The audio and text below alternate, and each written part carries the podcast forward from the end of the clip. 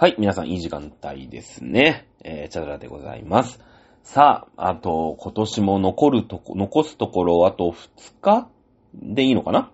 あと3日ぐらいあるのかな？うん。ね。えー、愛も変わらず季節感のない、えー、お茶の塾、講義の内容でございますけれども、えー、前回、前々回とね、えー、和食、うん、えー、というものに焦点を当てて、まあ、ああでもない、こうでもないと、おしゃべりをしているわけなんですよ。2時間かけて喋ってるんですけれども、前回到達したところが675年、天武天皇ですね。えー、天武天皇覚えやすいですね。第40代の天皇陛下になります。えー、けれども、675年、ね、前回嘘、大嘘言ってましたね。奈良時代だと思ってましたら、まだ飛鳥時代でしたね。あの、なんと美しい平城京ですので、奈良時代710年からですから、まだ、えー、奈良時代ね、あの、平城京の都にも行ってないというね、えー、もう本当にだからもう聖徳太子みたいなもんですよ。あの辺ですよね。えー、あそこからまあちょっと経ったかなぐらい。うん。えー、の675年、天武天皇。まあね、えー、奈良だろうが飛鳥だろうがいいんですよ。別にね、テストするわけじゃないですから。まあ流れとね、なんとなく分かっていただければ結構でございますということでごまかしてますけども、えー、天武天皇がですね、日本食というね、いわゆる和食というものの、まあ、文化。ね、えー、ユネスコ無形文化遺産でしたっけ？ユネスコ世界無形文化遺産でしたっけ？えー、かなんかになったわけですけれども、その特徴づくることのできる、うーん、まあ、当時はね、別にこの和食というものをどうこうしてやろうとか、うん、そういったことは全く思ってはいませんでしたけれども、肉食禁止令というものを、まあ、出したわけですね。牛、馬、犬、猿、鳥、ね、こういったものを食べてはいけませんよ、ということです。イノシシと鹿は、まあね、例外として、え、山奥なんかはね、そうは言っても食べるもの少ないですから、まあ、OK ですよ、みたいなことの話もちょっとしました。ね。まあ、これはちょうど600年代というのは、あ大化の改新、虫5匹645年ですね。ほっとけほっとけゴミ屋さん538年、えー、があ仏教伝来ということになりますので、この仏教というものを一つ、日本人の中心に据えながら、あ国のね、運営をしていこうということで、一つ、国をね、一つに、ね、だから心一つに、ワンチームというやつですね。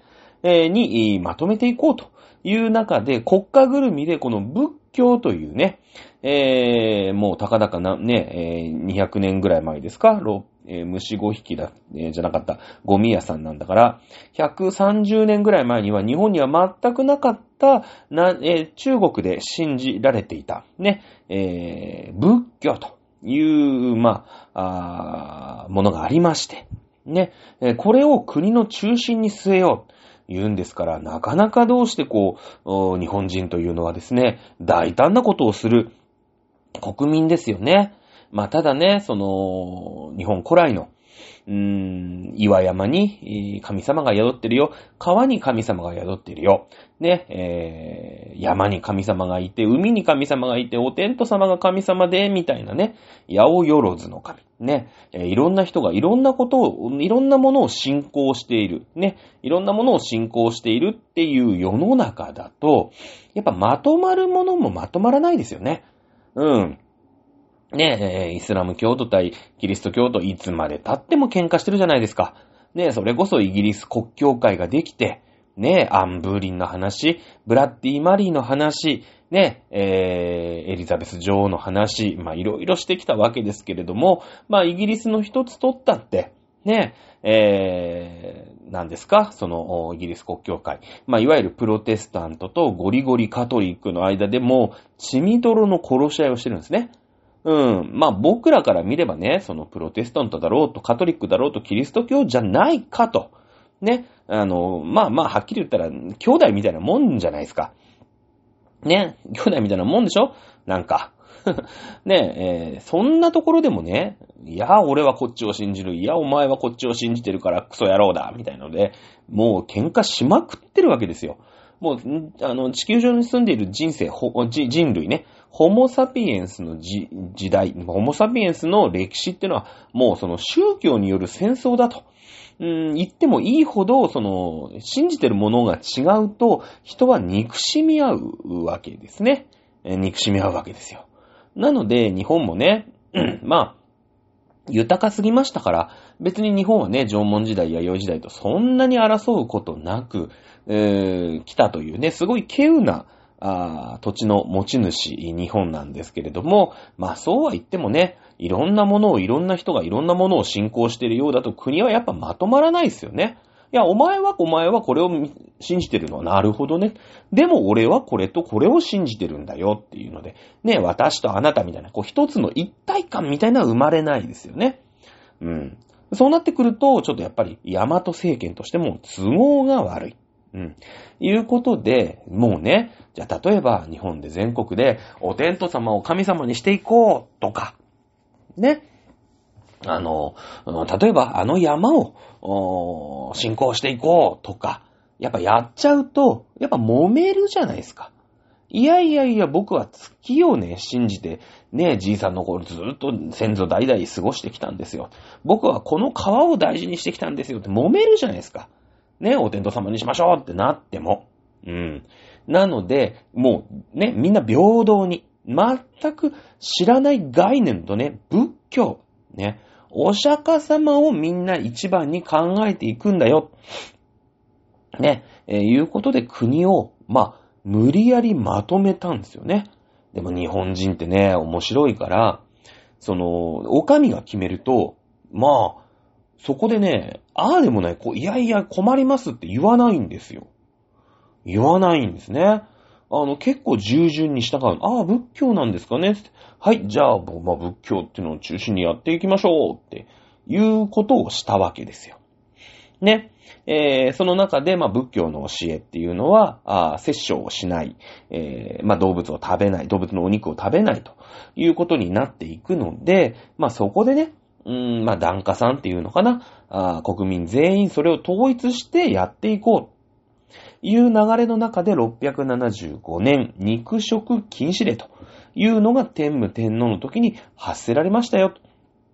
というところまで前回やりましたね。はい。この肉食禁止令っていうのは明治の時代まで。だからこっからそうですね、軽く1200年ぐらいはね、えー、日本人というのは肉食、まあ、動物、獣の肉を食べずに生きてきたと。いうことになるんですね。えー、そして、タンパク質というのは、魚類、魚、それから貝とかね、えー、こういったものから中心に、えー、取っていくという、まあ、世界から見ても、めちゃめちゃガラパゴスな、まあ、独特な発展をしていく文化だよ、という話までで前回終わったと思います。これはね、あの、前々回、その日本の地理的風土というものが豊かすぎるよ、いうことを言いましたけれども、その、まあ、縛りプレイなわけじゃないですか。ね。やっぱりさ、その、人口を維持してい、えー、くため、えー、には、うーん、まあ、食料、食べるものがなくちゃ、まず人口というのは国として維持できませんよね。うん。なのにもかかわらず、肉食禁止令。ね。えー、馬、羊、牛、犬、猿。ね。えー、こういったものを取って食べてはいけませんよ、というに、日本ってね、こういう、なんていうのかね、縛りプレイする、し始めるんですよ。明治まで。すごいでしょ。明治まで肉、ね、獣の肉食わなくたって、世界第一位の、うん、人口を誇る江戸というね、え大都市ですよ。ね、120万人の人が住んでいるわけですから。ね、都市ですからね、120万人ってのは、やっぱり、えー、武士、お侍であったり、それから、アキンド、町人だよね。えー、基本的には農業に従事をしていない人が120万人、江戸というところに住んでいるわけです。ね、農業生産力という意味では、ゼロだよね。うん。えー、まあまあ多少ね、その家庭菜園とかでナス育ててますとかなんとかっていう人は、もしかしたらいるかもしれませんけれども、まあそのレベルですよ。まあはっきり言ってね、なんかおじ、おじいちゃんが家庭菜園やってます、枝豆取れましたとか、そん、そんなレベルよね。そんなレベル。うん。ほぼほぼ120万人の人は食料を一切生産をしてございません。ね。ただし、その120万人の都市を支えるだけの食料、あり余る食料ってことだよね。その農業に従事している人が食べて、ね、その食べ残り、ね、自分たちの分は確保した残りでも、十分120万人の都市、江戸という都市を支え、簡単に支えることができた。だって、えー、冷蔵庫もなければね、えー、冷蔵車もない。ね、そういう、うベルトコンベアとかさ、コンテナとかそういったものもない時代ですよ、はっきり言ったら。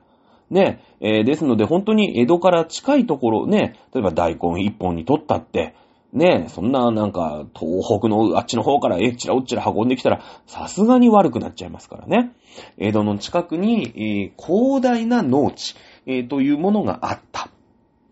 ね。えー、ということが、まあ、裏付けされるわけなんですけれども、日本はこの世界最長の健康長寿の国、男子81.47、女子87.57歳だそうです。調べましたらね。世界1位なんですよ。ね。この、まあ、長寿という、まあ、独特の日本の文化、まあ、文化、風土、えー、こういったものは、この675年、天武天皇が出した肉食禁止令、ね、えー、その後、タンパク質をお魚中心に取っていく。ね、えー、イワシ、アジ、サバ、こうやって青魚いっぱい食べるわけですよ。ねえ、青魚なんて今もう、どこの健康コーナーに行ってもサバ食いなさい、アジ食いなさいって言われてるじゃないですか。ど、もうどこの本にも書いてありますよ。魚はいいんだと、魚の油は素晴らしいんだと。ねえ。書いてありますよ。どこの本にもね、なんかあの、ね、平成に入ってから令和になるまで、なんか何回かサバ缶のブームって来るよね。サバ缶絶対なんか来るんです。僕は、僕はね、スーパーマーケットなんていうところに勤めてるから、その辺はプロですから。はっきり言って、あ、サバ缶のブーム来たね。もう猫もシャクシもサバ缶買ってってるねってね。えー、いうところでね、どんだけ発注してもサバ缶入ってこないねっていう時が、まあ僕が入社してもう23年ぐらいね、あの、僕嫁さん3回変わりましたけれども、あのー、入社、社歴っていうんですか？社歴はね、あの、に、大学卒業して、22歳、23歳の時に、あのー、働きに出たんですけどね、勤めに出たんですけども、えー、そっからね、一回も仕事場変わってないんですよ。ね、えー、残念ながらね、あの、当時は、私、ラジオのアナウンサーになりたくてね、えー、就職活動したんですけども、当時ほら、就職氷河期なんていう頃ですから、まあ残念ながら、まあ、ラジオアナウンサーになる夢はですね、えー、立たれまして、ね、えー、普通に就職できなくて、まあそれでね、頑張って諦めないでね、チャレンジすれば、なんかそれでさ、こう、かっこいいんですけれども、あの、私そんな根性ないもんですから、もう就職しようっつってね、どこでもいいから就職しようと思った会社でね、本当に腰掛けのつもりでいたら、もう23年経ってますけどもね。えー、そうなんですよ。ね、サバ。こういったもの、タンパク質をお魚から取っていくという、まあ、独特の文化が育まれていったということでございます。だから、日本人が牛肉だの、豚肉だのって、食い出したのって、まだたかだか150年ぐらいなんですね。うん、150年。ね。この辺が、だからまあ、どんどんどんどんやっぱり日本のね、えー、なんていうんですか、寿命、平均寿命みたいなものはまあ短くなっていくでしょうね。今はほら、ほとんど欧米と変わらないような、うーん、まあ僕もやっぱり魚、食べますけれども、まあ魚を食べる機会よりもやっぱりお肉を食べる機会の方がやっぱり多くなりましたからね。うーん、ってなってくるんじゃないかなと。いうところ。まあ、このね、675年、天武天皇の肉食禁止令。これはまず、日本食、和食を語る上で覚えておく一つの大きなトピックではないかというふうに思うわけでございます。さあ、えー、まあ、675年、その後すぐ奈良に遷都しますね。710年。そして、えー、その後、泣くようぐいす平安京。794年に、京都にね、えー、まあ、都が移って、まあ、平安時代ということになってくるわけですね。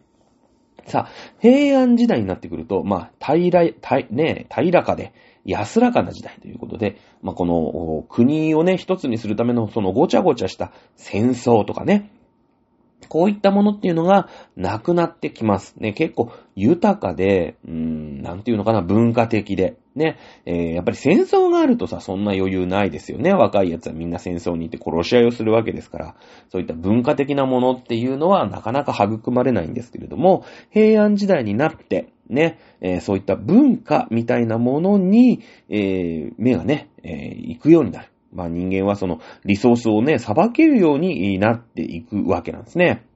えー、この頃の平安時代、ね、えー、まあその文化の中心というのはやっぱり仏教なんですね。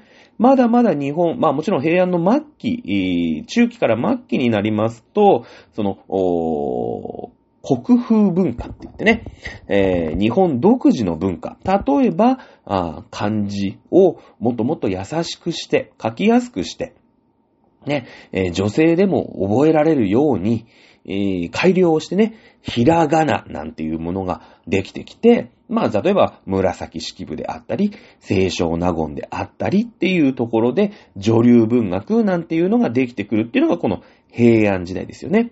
まあ、その平安時代、まあ、奈良時代から平安時代にかけて、まだ、これは、えー、まだ国風文化、日本独自の文化っていうのは生まれてないんですよ。ね。これは長い長い平和で、ね、文化的な時代、平安時代を、経験することによって、ん、日本独自にね、こうやって文化を、ブラッシュアップしたい。ね、えー、して生まれていくのが国風文化ということになりますけど、まだできたばかりの平安時代には、あ、遣唐使ですね。遣唐使。まあ、遣唐使がですね、894年まで、えー、まあ、中国と行き来をしているわけですよ。やっぱりまだ日本っていうのは文化的に見ても非常に遅れているので、どんどんどんどんその、中国大陸の進んだ文化、まあ向こうはね、えー、西暦、えー、ね、紀元前2000年ぐらいから、まあ、国があるわけでしょ？中国4000年の歴史だって向こうが言い張ってるわけだから。ね。まあ王朝は変わりましたけれどもね。えー、まあそういうことになってるわけですから、どんどんどんどんそうやって律令、まあ法律のやり方だとか、税制だよね。土地の管理の仕方とか、うん。えー、こういったものに関して、うん、中国からどんどんどんどん学んでいくという時代になっていくわけですね、平安時代。さあ、遣唐使によって、唐というね、えー、中国、当時の中国大陸にありました、まあ、世界最大と言っても過言ではない国の影響を、まあ、受けるわけになりますよね。うん。まあ、そりゃそうだよね。まだまだ中国からいろんなことを学んでいかなくちゃいけない。税の取り方一つ、ね、国の作り方一つ、ね、役人のさ、あなんていうの、試験のやり方とかさ、まあそういった国が国たるべく、そういう決まりごと、こういったものをどんどんどんどん党から学んでいるよっていうことになります。さあ、ここでですね、えー、出てくるのが大京料理ということになりますね。大きく響くと書きますけれども。はい。シンプル。まだね、この時代は、いい、なんかこう、バリエーションよくね、いろんな調理法があったりとかっていうわけではない。うん。そして、えー、まだね、その調味料も、うーん、まだ、こう、開発されていない調味料っていうのが、今ね、私たちは普通に調味料として扱ってるんですけど、醤油とかない時代なんですよ。この麹を使ってね、えー、大豆を発酵させますよとかっていう製法はまだね、確立してないんですよ。だから、その味付け的にも、調味料とかもそういったものも、結構シンプルなね、えー、貴族。まあほら、平安時代だから。やっぱ貴族文化だよね。うん、貴族文化。まあ、こういった貴族たちが豪華なんだけれどもね、豪華なんだけれども、シンプルな、あ貴族の料理。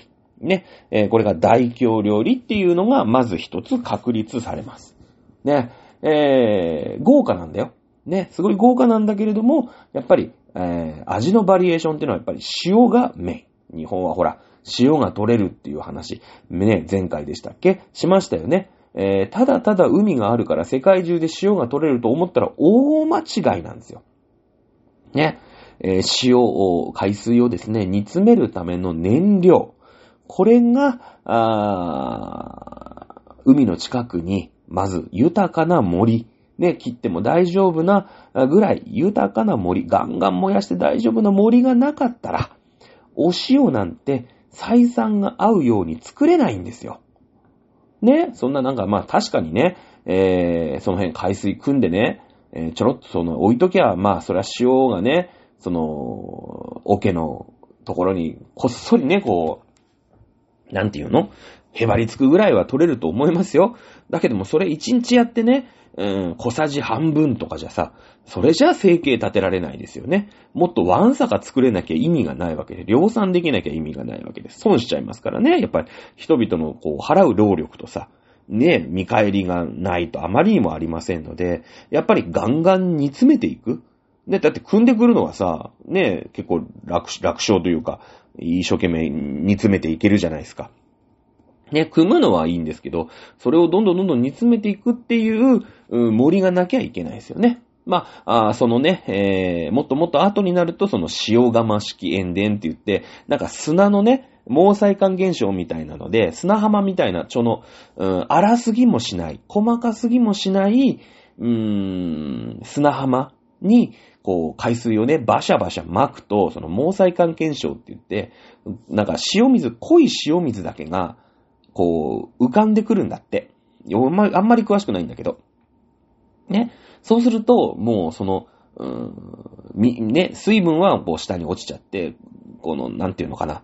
お塩の成分が濃い塩水だけが、こう、地上の方に溜ま、溜まるんだそうですよ。ね。えそうすると、すげえしょっぱい海水が、海水がいっぱい含んだ、うーん、砂っていうのん、なんか泥っていうの？砂っていうの？そういうのが上に溜まるんだって。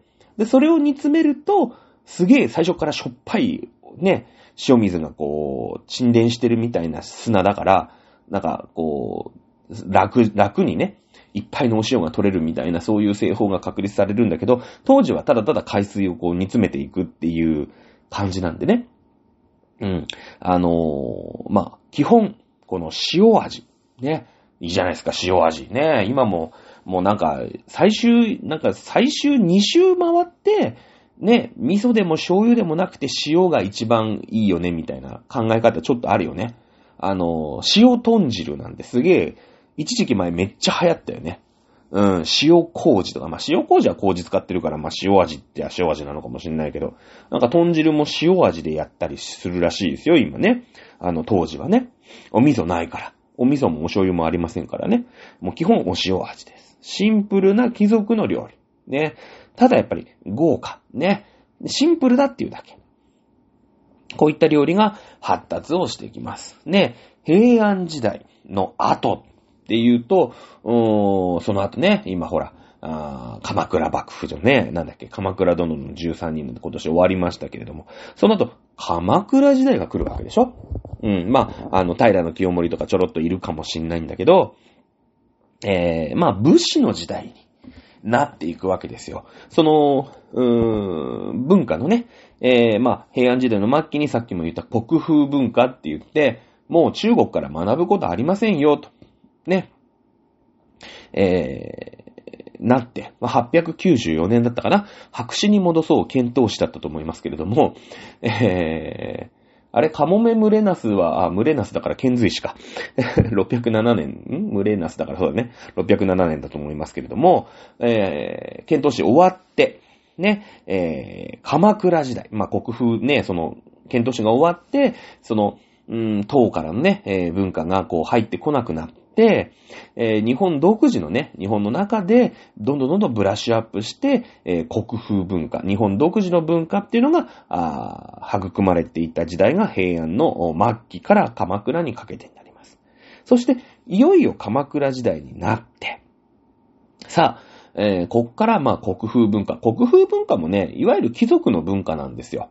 ね、だって清少納言ってほら、えー、聖小納言さんでしょ？の、まあ、奥さんだったんでしょうね。おそらくね。紫式部さんとかもさ、こう、なんか十二一重かなんか着てね、えー、後ろでなんかこう、あいうえおって書いてるみたいな感じじゃないですか。うん。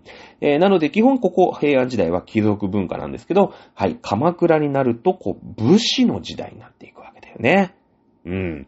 でさ、この武士と、この、仏教、というものが、まあ、結びついてね、で、今までその、鎮護国家、まあ国家をね、えー、こう守っていく、国の体制を作っていくっていうためのものの仏教だったんだけれども、うーん、その武士というものが武士たる、ね、えー、ために、その仏教というものの、まあ一部分と結びつきよね。これが禅宗じゃないですか。禅宗。ね。えー、なんか武士道とかさ。こういった感じだよね。臨済宗が正の英才。はい。曹洞宗は正の道元でしたよね。はい。あの、これもいつかやったよね。日本史の時にやったと思います。英才の方がエリートだよね。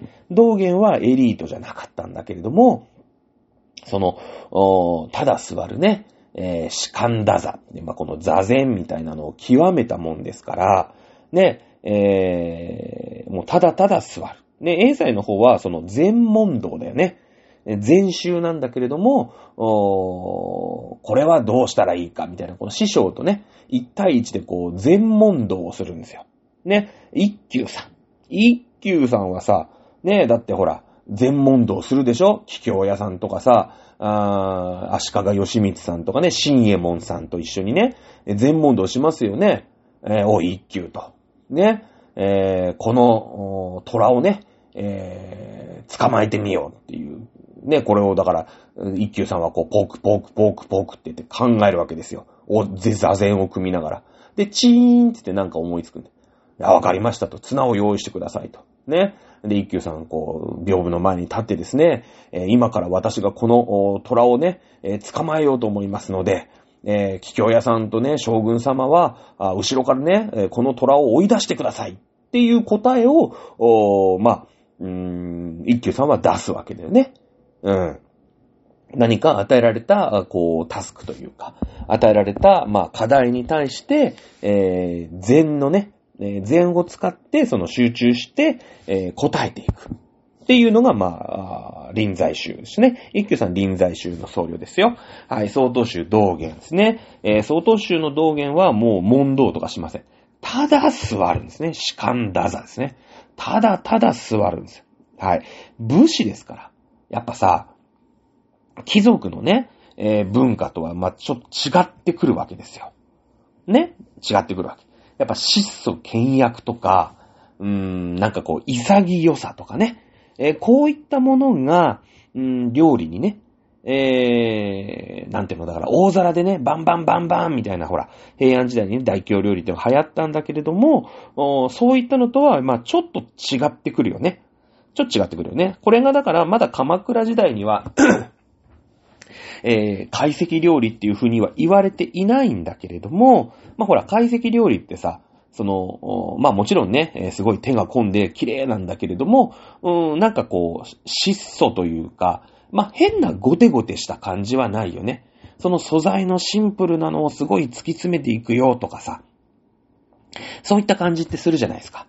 ね、その、まあ、解析料理が解析料理として、えー、体制していくのは、まあ、その後のね、まあ、もちろんその武士の時代、室町時代以降と、え、いうことにはなっていくんだけれども、この時にね、その、武士の時代が鎌倉時代から始まることによって、えー、この解析料理というものの日本のね、元になるものがこっから結ばれていくということになるわけですね。まあ、鎌倉時代、もう一個言うと、まあ、鎌倉時代ではまだないのかもしれないけど、室町、それから、安土桃山、まあ、いわゆる戦国時代だね。えー、室町時代から戦国時代にかけて、この武士の、えー、世の中で流行ったものがあるんだよね。これが何かっていうと、お茶ですよ。ね、お茶。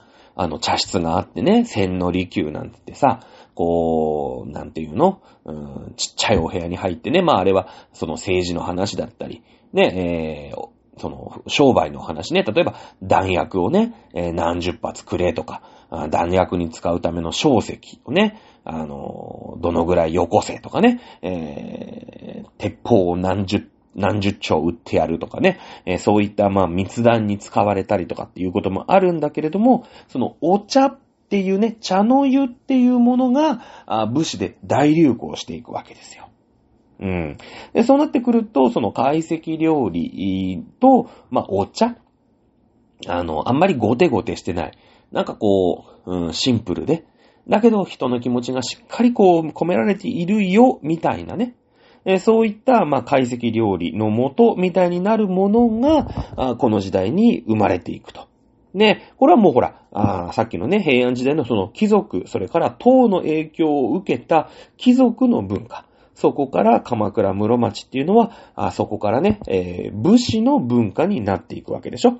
えー、そうなってくると、やっぱりさ、貴族と、ね、なんとかでおじゃるほほほほみたいな人たちの中心となった時の料理。それから武士ね、うん、万道武者ですよ。ね、えー、鎌倉。そして、まあ、京都の室町というところで、えー、まあ、北条氏とかね、えー、民、民源氏、それから北条氏、それから室町は足利氏といったところが、あ武士の政権を作っていくわけなんだけども、武士があ日本の中心として国を動かすといった中で、ね、えー、この、質素倹約で、えー、お茶とのコラボのね、親和性もすごい高い。まあ、禅なんていうものの考え方も取り入れてね、やっぱりあんまりゴテゴテしないよね。うん。こういったものが生まれてくるっていうのも、この時代なんじゃないかなということですよね。はい。それで、えー、まあ、禅宗ね。まあ、仏教から、こう、まあ、分派したみたいなね。まあ、仏教なんだけれども、この禅宗の、うん、考え方。を、おまあ、投投収したっていうのかな。まあ、もともとね、その、お坊さんの方で、えー、食べられていた料理。これが、精進料理っていうことになるよね。精進料理っていうのは、その、いわゆる庶民さんが食っている料理よりも、もっともっとその戒律、えー、っていうのが色濃く出ていくので、いろいろ縛りが多いんですよ。ね。えー、まあもちろん、獣肉食っちゃダメとかさ、ね、えー、いろんな縛りプレイがいっぱいあるんだけれども、この精進料理というところ、まあそのね、えー、禅宗をはじめとして、まあ仏教というものがまあ日本に根付いてきて、ね、お坊さんの料理、精進料理っていうのも、その精進料理としての形ができてくるわけ。うん。ここでね、やっぱりあんまりそのゴテゴテしちゃダメ。だって食べることも修行なんだから。うん、お坊さんにとってね。食べるのは快楽ではないんですよ。修行なの。うん。なので、やっぱり限られた素材、ね、その宅発でね、もらったものは必ず食べなくちゃいけないとかさ、まあ、結構な修行なんですよ。やっぱいたずら半分でさ、変なものをね、だからカエルぴょんとか入れられたら、もうカエル食べなきゃいけない。まあ、カエル食べないか。食べないかな。さすがに食べないか、摂取になるからね。えー、ですけれども、まあ、いろんな縛りプレイをしなくちゃいけない中で、えー、でもね、お坊さんも、うん、その、精進料理という、うすごいね、クローズドな、えー、まあ、お寺というね、えー、まあ、そこでも料理をしていくわけなんだけども、ここで、えー、ね、その精進料理と一緒に、えー、何ですかね、あの、文化というかあ、技術というか、ね、これで発展していったのが、出汁だよね。だし。やっぱりさ、その、コクがないわけですよ、精進料理って味薄いし。ね。あっさり、あっさり、あっさりじゃないですか。食べるの、すごい、こう、なんていうの？食べることが、まあ、それ以降修行だからね。ね。だけどもやっぱり食べることはまあ毎日ですから、やっぱりどうしてもお寺型でも、まあ、工夫をしていくわけですよね。うん。えー、で、その頃、この頃ね、そのまあ、室町、鎌倉ぐらいになっていくと、まあ、全国、ね、平安時代はまださ、なんか東北地方とか言うと、エミシとのね、その明日かじゃないけど、ああいった残りみたいなのがいて、あんまり統一してなかった時代なのね。まだね、その、征夷大将軍っていうぐらいだから、ね、その東北に、うーん、坂の上の田村麻呂？まああれ800年とか900年ぐらいの話だけれどもさ、そうやって討伐が何回も行くぐらい、うーん、まだ統一されてなかったんでね、東北地方はね。で、この頃、まあその東北地方、それからまあ函館の一部ぐらい、うん、この辺まではもうね、えー、日本の、うん、もの、ね、えー、その日本の国家として、まあ、統一をされていくわけなんだけれども、だから、その、まあそうだね、えー、函館とか青森とか、あの辺までね、えー、行き来がやっぱ船での行き来、交流っていうのができてくるよね。うん。そうなってくると、まあ北は、まあ、まあ北海道のね、えー、函館ぐらい。それから南はもう九州、沖縄、えー、それからまあ四国、えー、こういったところまで縦横無尽に船が走るようになるよね。こうなってくると北から昆布、ね、そして、え、南ではカツオ。こういったものが、あバンバン京都にね、まあ当時室町時代ですから、まあ室町から、まあ戦国時代、安土桃山だって、えー、ね、あの、信長さんは、まあ岐阜城に入ったり、まあ稲葉山城って言って、えー、っと、岐阜か。ね、に入ったりとか、あと、まあ、京都にもいたりとかしてるよね。えー、あと、徳川家康は、まあ、三河、そして江戸。えー、徳川、あと、豊臣秀吉は大阪だよね。こういったところに、うーん、まあ、北の昆布というね、えー、まあ、海藻を干して、で、それをもう一回水でぐつぐつしてやると、美味しい。ね。それから南のカツオ。これは土佐でしょうね。おそらくね、高知。えこれも、まあ、カビ菌みたいのをつけて、いぶして、ね、乾かして、えそれを削って、お水でぐつぐつすると美味しいみたいな。こういったものが、その精進料理ね、そのお寺さんってね、あの、まあ、今はどうなのかわかんないけど、昔はめちゃめちゃ交流があったの。その、なんとか州、なんとか州、なんとか州っていうのでさ、そのファミリーみたいなもんじゃん。ね？えー、まあ、その、臨済宗なら臨済宗、曹洞宗なら曹洞宗で、曹洞宗が、その、日本中にあるじゃない？臨済宗も日本中にあるじゃん。で、その、なんていうのかな、王将さんっていうの？ね、住職さんっていうんですか？そういった人たちを、こう、お互いに派遣し合って、うーん、勉強をね、深めていこうみたいな。だからなんだろうね、その日本全国の小学、まあほら、小学校だとちょっと学区の中で、ね、あの先生は隣の第2中に、第2章に行っちゃったねとかさ、そういうのあるじゃないですか。ね。そういった感じで、その臨在、日本中の臨在宗なら臨在宗の中のお小チェンジがあるわけですよ。うん。ね。そうなってくると、その、それは OK だったの。それは OK だったの。だけど一般 P はダメじゃん。ね、江戸時代とかになったらさ、それこそ藩とかがあって、そっから勝手に出てあったり入ったりとか、ね、すると脱藩なんつってさ、そういう、うーん、まあ前科者みたいなイメージでしょ？だから絶対その土地は離れちゃいけないんだけれども、その、唯一ね、うん、お寺型の、その、お正チェンジに関しては、まあ、OK だと、まあ、昔からやってるわけで、えー、それは好きにさせてくれと。まあ、昔から宗教法人ってのはさ、ね、自由にできたわけですよ、きっと。うん。そうなってくると、その、お寺型のね、えー、まあ、坊さんであり、住職さんっていうのは頻繁にこう、日本全国をこう、飛び交う、うーん、なんだろうね、転勤族みたいなもんですよ。ね、今で言うと。僕ももう、えー、かれこれ、そうですね、二十歳の頃から何回引っ越しましたかね。5回や6回引っ越してるわけですけれども、ね、転勤族になってくる。で、その土地土地の精進料理っていうのを、うん、そのお寺型から広めていく、全国に広めていくっていうことに、まあ、なっていくわけよ。ね。そうすると、やっぱり最初のうちは、その北、あ昆布はね、えー、まあ、取れるのが北ですから、まあ、北の方でこう、やっていたんでしょうね、おそらくね。もちろん、カツオが取れるのはね、南の方ですから、カツオ節なんていうのももちろん、今でもね、枕崎のカツオ節とか、枕崎だっけ？ね、なんかでありましたけども、まあなんか高知で作られるわけでしょ？で、そうなってくると、あ、ここで食べた、これ美味しかったね、みたいなので、どんどんどんどん広がっていく。そして、えー、そのね、住職さんでありお坊さんっていうのが、檀家さんにね、やっぱりこう、お説法というか、ね、あの、お寺型のお話ってさ、結構雑談も混じってるじゃないですか。なんか、よくうちもばあさんのね、あの、結構そのば、母方のうちは、うん、ちゃんとそういう、法、法事をしっかりやる家なの。その、1回忌、3回忌、7回忌、13回忌とかじゃなくて、もう毎年絶対やりますみたいな、その、お寺の和尚を呼んでみたいなね、そういうちゃんとした家だから、あの、だからまあ僕はつまはじき者なんだけれども、ね、人の道に背いた生き方をしてるからね、めちゃめちゃこう、あれなんだけれども、あの、おしょさんとこう雑談する時間があるのよ。うん。説法のね、檀家さんだから。で、そうすると、そのなんか、うん、人の道はとかさ、そういったことじゃなくて、結構なんかコロナのこととか、あブレクジットのね、イギリスがなんかこう、EU から出ましたね、みたいな、そういうなんかざっくばらんな感じで、えー、お話をしてくれるのさ。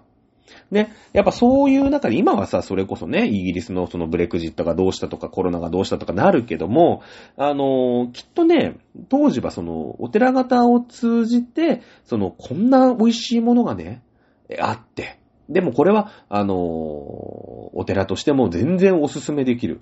ね、これはもう精進料理として、あの、確率もしてる。だけども、いや、庶民の方がね、そんな苦行、なんか美味しくないものを我慢して食べるんじゃなくて、すごいこれは美味しいから、ぜひやってみてくれ。ね。そして、こう、北前船とか南ね、えー、ま、周りの、こう、船があるじゃない。東、なんか、こう、どんどんどんどん北回り船だっけ？ね、そういう海上交通とかも発達してくるから、じゃあ、これを取り、ね、えー、昆布をね、取り寄せてみようとかさ、あ、珍しい、あ、これがあのお坊さんが言ってた、鰹節だみたいなね、え、そういったこともきっとあったでしょう。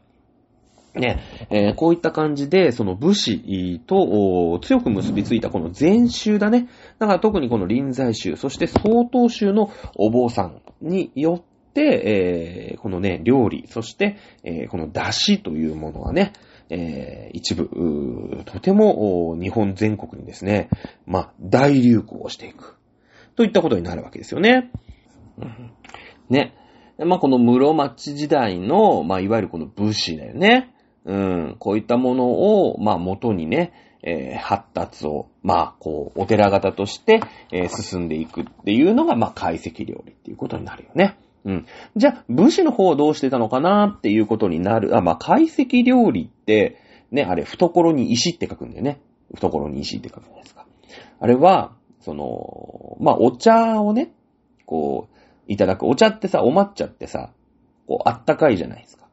で、暖房ないから当時って。その、お、お茶室ってすごい狭いでしょ。で、そこにこう、いろりがあってさ、ね、炭くべるんだよね。なんか割り、割り炭とかなんかこう、炭の置き方とかも決まってんの。なんか、昔ちょこっと習った。ね、えー、茶道部、茶道クラブにいたことがあるから、一瞬習ったことあるんだけど忘れちゃいました。なんかね、おっきい炭と、その半分に割ったやつと、なんかあと白、白っぽい炭とかね、なんか置き方全部決まってんすよ。で、こう、毛羽きみたいのでね、えー、いろり吐いてね、灰が詰まるから。で、わざわざその、なんかちょっと、湿った灰をね、あの、いろりに巻いてね。そうすると、こう、ほら、うーん、なんていうの加湿器の効果があるじゃない。カラッカラにならないと、この、そんな狭いところでさ、いろりがあるもんだから、やっぱ空気乾いちゃうから、それ、そうするとね、お肌も荒れちゃうんで、こうなんか、ちょっとね、湿り灰だったかな。忘れちゃった。なんかそういう、ちょっとね、ちょっとうっすら湿った灰をね、その辺のいろりの中に入れんだよね。だから、ロウリュみたいな感じ？知らないけど、いう感じなんだけども、はい。えー、そんな感じでね、あの、お茶の文化でしょ？で、お茶を飲むとさ、こう、あったかくなるじゃない？こう、胃の中が。やっぱほら、冷たい水飲むなとかさ、お茶湯を飲みましょうみたいな感じで、あるじゃない？で、それと、その、そのそのイメージ、そのイメージで、こう、懐にね、温めた。こう、あ熱々じゃ困っちゃうんだけど、やけどしちゃうから、あったかい石をね、こう、まあ今で言う回路に近いよね。回路に、そういう、まあ、あの、健康法というか、まあ、お医者さんに行っても、こう、温めた石をね、こう、懐に入れなさいと。これはもうね、今でもね、なんかほら、私肝臓悪いからよくさ、肝臓どうやったら治るみたいなサイト見ると、やっぱ肝臓温めなさいみたいなね。あの、春回路をね、えー、こう、右の背中のね、下のところに貼りなさいみたいな結構書いてあるのよ。その、そのイメージ。だから、まあ、多分東洋医学ではありだったんだろうね。その温めた石を懐に入れるっていうのがこの治すね。今だとなんだよってなっちゃう。その回路じゃんってなるんだけど、当時としては、もう全然画期的なね、えー、ことだったんだろうね。うん。ね。えそれが、その、こう中から、外から温めるのが石なんだけど、同じイメージで、そのあったかいお茶を、うんみんなで飲んでね、ほっとするじゃないですか。ね、これが、うん、懐にね、あったかい石を抱くっていうのと同じ意味合いなんだよって、ね、えー、いう意味でこれ解析っていう風になってきて、まあその時にね、あの、まあ武家とか、あお茶のね、わび茶の影響で、こう発展していったのが、まあ、懐石料理っていうことになっていくわけよ。うん。で、えー、これはやっぱ物資中心のならではの懐石料理だよね。うん。で、その、なんていうのかな、そのおもてなし。ね。えー、というよりも、冠婚葬祭みたいなさ、ちょっとこう、デモンストレーション的なね、お料理。いうのは、本膳料理ってさ、その、なんていうの、ちっちゃい、こう、お膳の中に、えー、お膳を何回か取り替えてね、うん、1の膳とか2の膳とかさ、まあ、おせち料理とかそういうことになっていくのかもしれないけれども、あの、冠婚葬祭に、こう用いる、まあ、ちっちゃなお皿、なんか豆皿みたいのにいっぱいこう料理が乗ってくるよみたいっていうのが、この時にね、その室間時代に流行った本膳料理っていうことに、まあ、なっていくんだよね。まあ、この、今まで出てきた懐石料理。ね。えー、まあ、武士の世の中、わび茶、まあ、こう、懐に石を入れるみたいな、そういうね、えー、武家の間とか町人とかで流行った料理が懐石料理でしょ？で、それから、精進料理。これは、あの、宗教だよね。うん。あの、お寺方で流行ったというか、まあ、あどんどんどんどん進化していったのが精進料理。で、えー、さっき言った平安時代。このね、シンプルなんだけれども、うーんなんていうの、豪快で豪華で。ね、えー、宴会としてもこうね、バンバンバンって大きいお皿でドーンって乗せますよ。ただ、その時まだね、お醤油もなかった、お塩もなかった、あの、お醤油もなかったし、お味噌もなかったから味付けはシンプルなんだよ。ね、えその代わりね、え切り方とか、盛り方とか、こういったのはやっぱり貴族の文化ですから、粗相があっちゃいけないわけですよね。やっぱこう、階級社会だから。うん。こういったものに対して、えー、非常にね、盛り合わせみたいな、盛り方みたいのを重視していくよっていうのが、これ大京料理。大きく響くって書くんだけどね。そして、えー、本膳料理。うん、室町時代に、まあ、その冠婚葬祭のね、うーん、その、お膳、ね、お膳の考え方だよね。うん。えー、まあ、本膳、二の膳、三の膳なんて言ってか変わっていく。まあ、あのー、なんていうの？文金高島田のさ、あの、神社とかでやる、結婚式ね、ちゃんとした結婚式。僕のおばがそうだったんですけども、そのほら、僕の母方の方はね、あの、おばもほら、母方でしょ？なので、あの、なんだろう、すごい、こう、ちゃんとした家だから、あの、しっかりした結婚式でしたけれども、その時はそ、こう、こうでしたね。なんか本膳、なんか三三九度だか、なんか三三七拍子だか知らないけど、そういうのみんなで飲んでさ、僕もまだ子供、小学校、そうですね、3年生とか4年生ぐらいでしたけどね、なんか1の膳が来ました、2の膳が来ました、みたいな感じで、なんかちまちまちまちま料理を食べた記憶がありますね。はい。この、まあ、4つが、日本料理の、まあ、ジャンル分け、うん、っていうことに、まあ、なっていくのかなと。いう感じがしますよね。この4つがだから、まあ、日本食、和食としての、まあ、その、文化、歴史、え、こういったものをバックグラウンドに、いろんなところでね、え、発展してきた。まあ、例えば貴族をバックグラウンドにしました。お寺をバックグラウンドにしました。ね、町人とか、あとお茶の世界。こういったものをバックグラウンドにしました。あとはその室町時代の、うん、武士のその礼とかね、えー、礼法みたいなのを、こう、元にね、うん、やっぱり武士の、ランキングのさ、ね、えー、階級社会と、貴族の階級社会ってこれちょっと違いますよね。武士ってやっぱりさ、その、実を取るみたいなところがあって、あの、まあ、功績を上げたやつが偉いみたいな、ね、感じするじゃないですか。で、もうほら、あの貴族って、その家柄がどうしたとかね、えー、その、なんていうの？なんかほら、13位とかさ、そういう、あるじゃない。ランキングが。ね、えー、そういった、あの、こう、蹴鞠の時とかでも言ったけど、そういう形式ばった感じってあるよね。うん、そういった元になったのが、うん、この日本料理。まあ大きく4つ分けて、懐石料理、精進料理、大京料理、本膳料理と言ったのが、あまあね、えー、いわゆる日本料理、和食と言ったことにつながっていくのかなということですよね。もう江戸時代になっていきますと、あの、もうこの4つの料理体系っていうのは、非常に、うーん、なんていうのかな。もう確立、体系化されてまして、江戸時代はね、それが庶民に伝播していく。もう、ほら、徳川300年の時代でさ、もうずーっと平和でしょなので、その、貴族が、貴族、オラ貴族だぜみたいなね、オラ武士だぜみたいな、そういうんじゃなくて、もうやっぱりね、どんどんどんどんそれが庶民にも伝わっていく。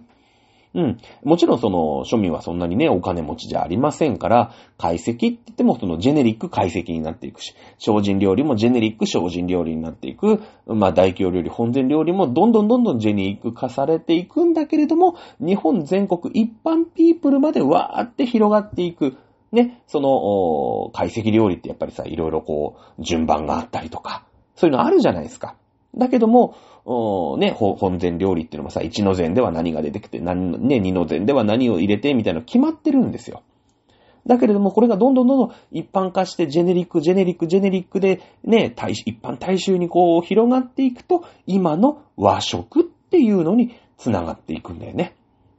まあもちろんね、このこの、この頃の江戸時代の和食、それから今の和食ってのは全然違いますよ。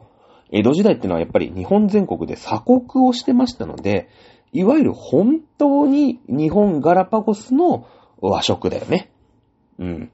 あのー、もちろんね、えー、明治になりまして、えー、肉食禁止令解禁をするわけですね。1871年の話になります。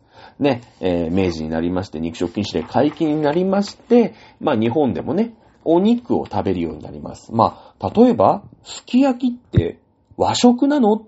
洋食なの？って言われたら、まあなんかお醤油も使うし、長ネギ使って割り下で、うーん、まあ和食っちゃ和食。なんか和食割烹みたいなところでもさ、すき焼きのなんか和食割烹みたいなのあるよね。うん。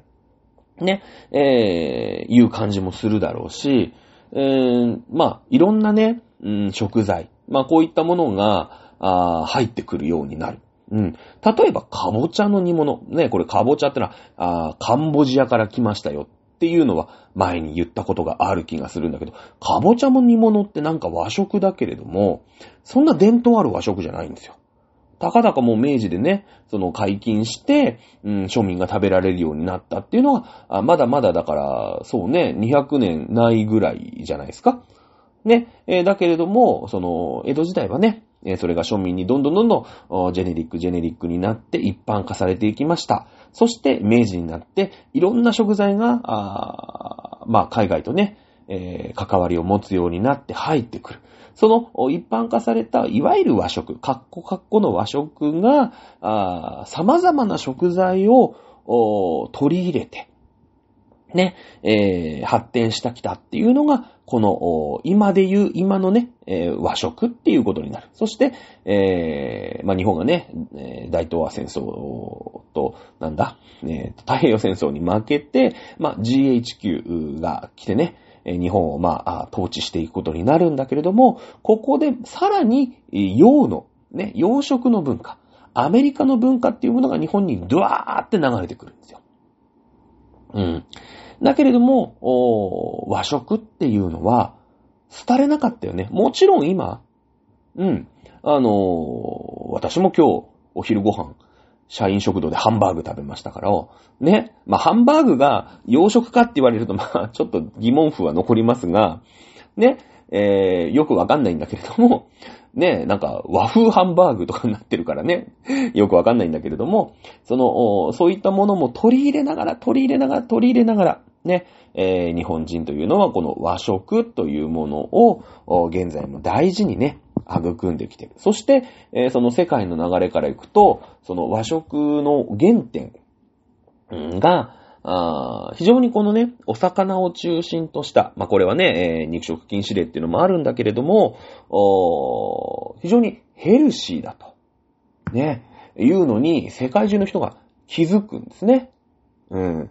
そして、その和食というものをもっともっと広めていきたい。もっともっと語り継ぎていきたいということで、うーん、その無形文化遺産ですか。こういったものになっていったというのが、あ今ね、世界での、まあ、立ち位置での和食ということになるんじゃないかなと。いう感じでちょっとはまとまったかな まさか3時間かけるとは思う。なんか小ネタのつもりでいたんですけどね。えー、まさか3時間かけてしまいましたね。ということで、えー世界無形文化遺産に、えーなりました。ね、この日本が誇るですね、ヘルシー健康料理和食。ね、えーこれはまあ、地理的な要件、ね、日本人が住んでいるこのジャパンというね、えー非常に恵まれた土地で育ん育まれた縄文時代。ね、えーそれから、あえー何ですか、飛鳥時代ですか、肉食禁止令ということで、えー肉食が禁止をされたんだけれども、世界有数の恵まれた魚資源に、えー支えられた日本の、まあ、国民ですよね。全くもってお肉を食べる縛り、お肉を食べない縛りプレイをしても、全然余裕だったんですね。こういう、まあ、地理的な条件。ね。えーそして、えーその時々の、うーん、貴族。ね、平安時代の貴族だったり、まあそこから鎌倉時代の武士、ね、えそれからまあ武士、それから、あお寺型のね、うん、宗教と結びついたあもの、そして、え文化としてのわび茶、ね、えー千利休のああいうね、えーお茶の世界、こういうところと結びついた料理っていうのが、日本の独自の進化を遂げて、えーそれがジェネリック、一般に降りてきて、いわゆる私たちが知ってる和食という風になったんだよというところまで、えー、押さえておいてほしいなと思います。だからね、和食食べるときはね、あ、こういうことなんだなって思いながらね、えー食べていただきたいなと。はい、思っております。というとこで、えー2022年ね、えー本日が最後の放送でございます。さあ、2023年もですね、えーまたのっけから、あ何をね、喋っていく。まあ、日本料理編がね、全3回で終わりましたので、えー2023年ね、年明け一発目は1月の5日 ?4 日かな、えーになると思いますけれども、またね、えー何かトピックを見つけて、まあ、軽いネタがいいよね。あの、センター試験がもう始まりますので、センター試験日本史編またやっていこうかなと、はい、思っております。ということで、えー今週は、あ、ちょっと短いですね。まあ前回多かったですからね。ということで、えー今回は終わりになります。また、来年お会いいたしましょう。今年1年本当にね、えー聞いていただいた方ありがとうございました。また来年もよろしくお願いします。それではお相手は、チャトラでした。それではまた皆さん来週お会いしましょう。さよなら。